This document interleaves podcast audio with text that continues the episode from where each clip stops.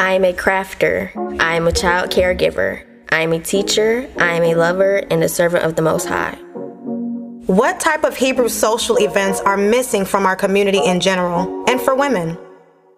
I want to say that we are missing family gatherings like family game nights, spoken word, and maybe some potlucks. Get all of the tribes and everybody together to taste everybody's food. I feel that the women should have some self care days, washing each other's feet, days where we can just get together, talk, and eat. We need a break sometimes from Babylon and being amongst your sisters and being able to enjoy yourself while being righteous. It's just a relief and a break that we need in general as women. Has the Most High revealed your purpose to you? If so, what is your purpose? What is my purpose? I'm honestly not sure if he has revealed my purpose to me yet. And if he has, I just don't know what it is yet. But I do feel that my purpose is to work with children. Um, when kids come around, I'm kind of like a magnet to kids, and I, I love children in general. So I feel like me working with children could possibly be my purpose and um, to also be a help to the brothers and sisters that need it. I'm always there if anybody needs me just to help. So, again, like I said, I'm a servant of the Most High, so me helping. What sound advice would you give to single sisters in the truth waiting to get married? Hmm. Uh, okay. So, I have a lot of conversations with single sisters, and my favorite, favorite, favorite chapter to go to is First Corinthians 7. And it's basically a rundown of what's expected of us being married. And then as it goes down, it goes into it being okay not being married. I would tell the single sisters to read that chapter and be patient. Wait on the Most High to send you your husband. Build your relationship with the Most High first. See what it is that the Most High expects of you as a wife and what He expects from a husband in His image. A lot of women like to get into the truth and feel like we need a husband, we need a husband, we need a husband, but we lack that relationship with the Most High. Once you jump into a relationship, not building that relationship with the Most High, not learning what it is that He expects of you as a woman and a wife and what He expects as a man in His image, it's not gonna go as smooth as you would think it would. So, that's some advice that I am really, really, really, really strong on. And as you are studying, find the characteristics of a man of the Most High and study them. Study, study, study them. So when that man comes, you know that a high is sent him. So you know that he is the man for you. Make sure you have what the Most High expects of you being a wife down pat. And I would say read Sirach or Ecclesiasticus 26. That gives you an amazing rundown of what it is to be a wife. And remember, a man that findeth a wife findeth a good thing. That's that. What does sisterhood mean to you? This is probably by far the best question.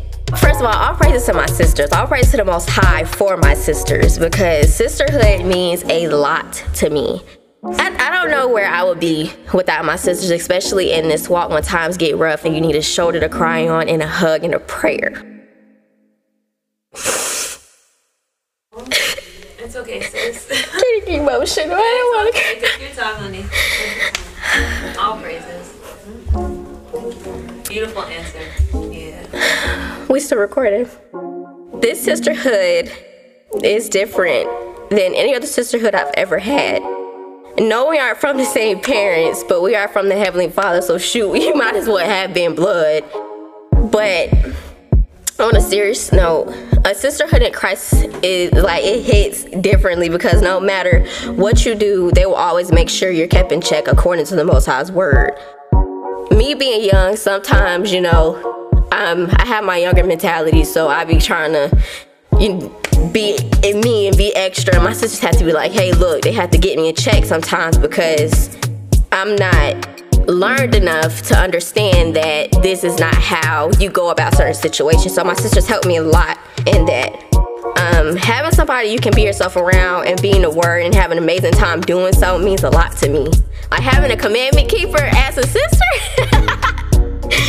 I don't want to say it's lit, but it's lit. Um, and especially when I felt like I was losing myself, my sisters uplifted me and helped me grow, especially when me being one of the youngest married sisters in the bunch. They helped me a lot. And again, I want to say all praises to a Ahia for my sisters, and I love y'all so much. What efforts do you make to build a sisterhood with fellow Hebrew women? Being that I am on social media, I can sometimes see my sisters calling out for help or I see them crying out. And it, it could be subliminal or whatever it is, but I, I have an eye for stuff like that. So I try my hardest to be there to help them. Like if it's scriptures, words of encouragement, whatever it is, I try to speak to them just to see what they have going on. I make it my best interest just to step in and help as much as possible in general with anything that I do.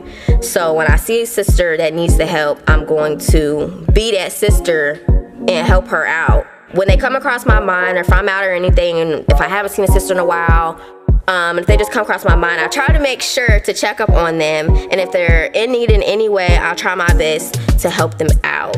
When I see new sisters coming into the church, especially if they're younger sisters, I try and know, go give them a hug, introduce myself, just to make them feel like they're at home and that the love is there.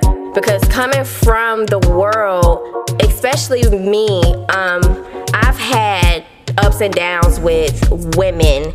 So just coming in and coming to a new environment and just seeing that you're loved and I'm not being around women that are gonna treat me differently because I'm new or whatever, just treating your sisters with love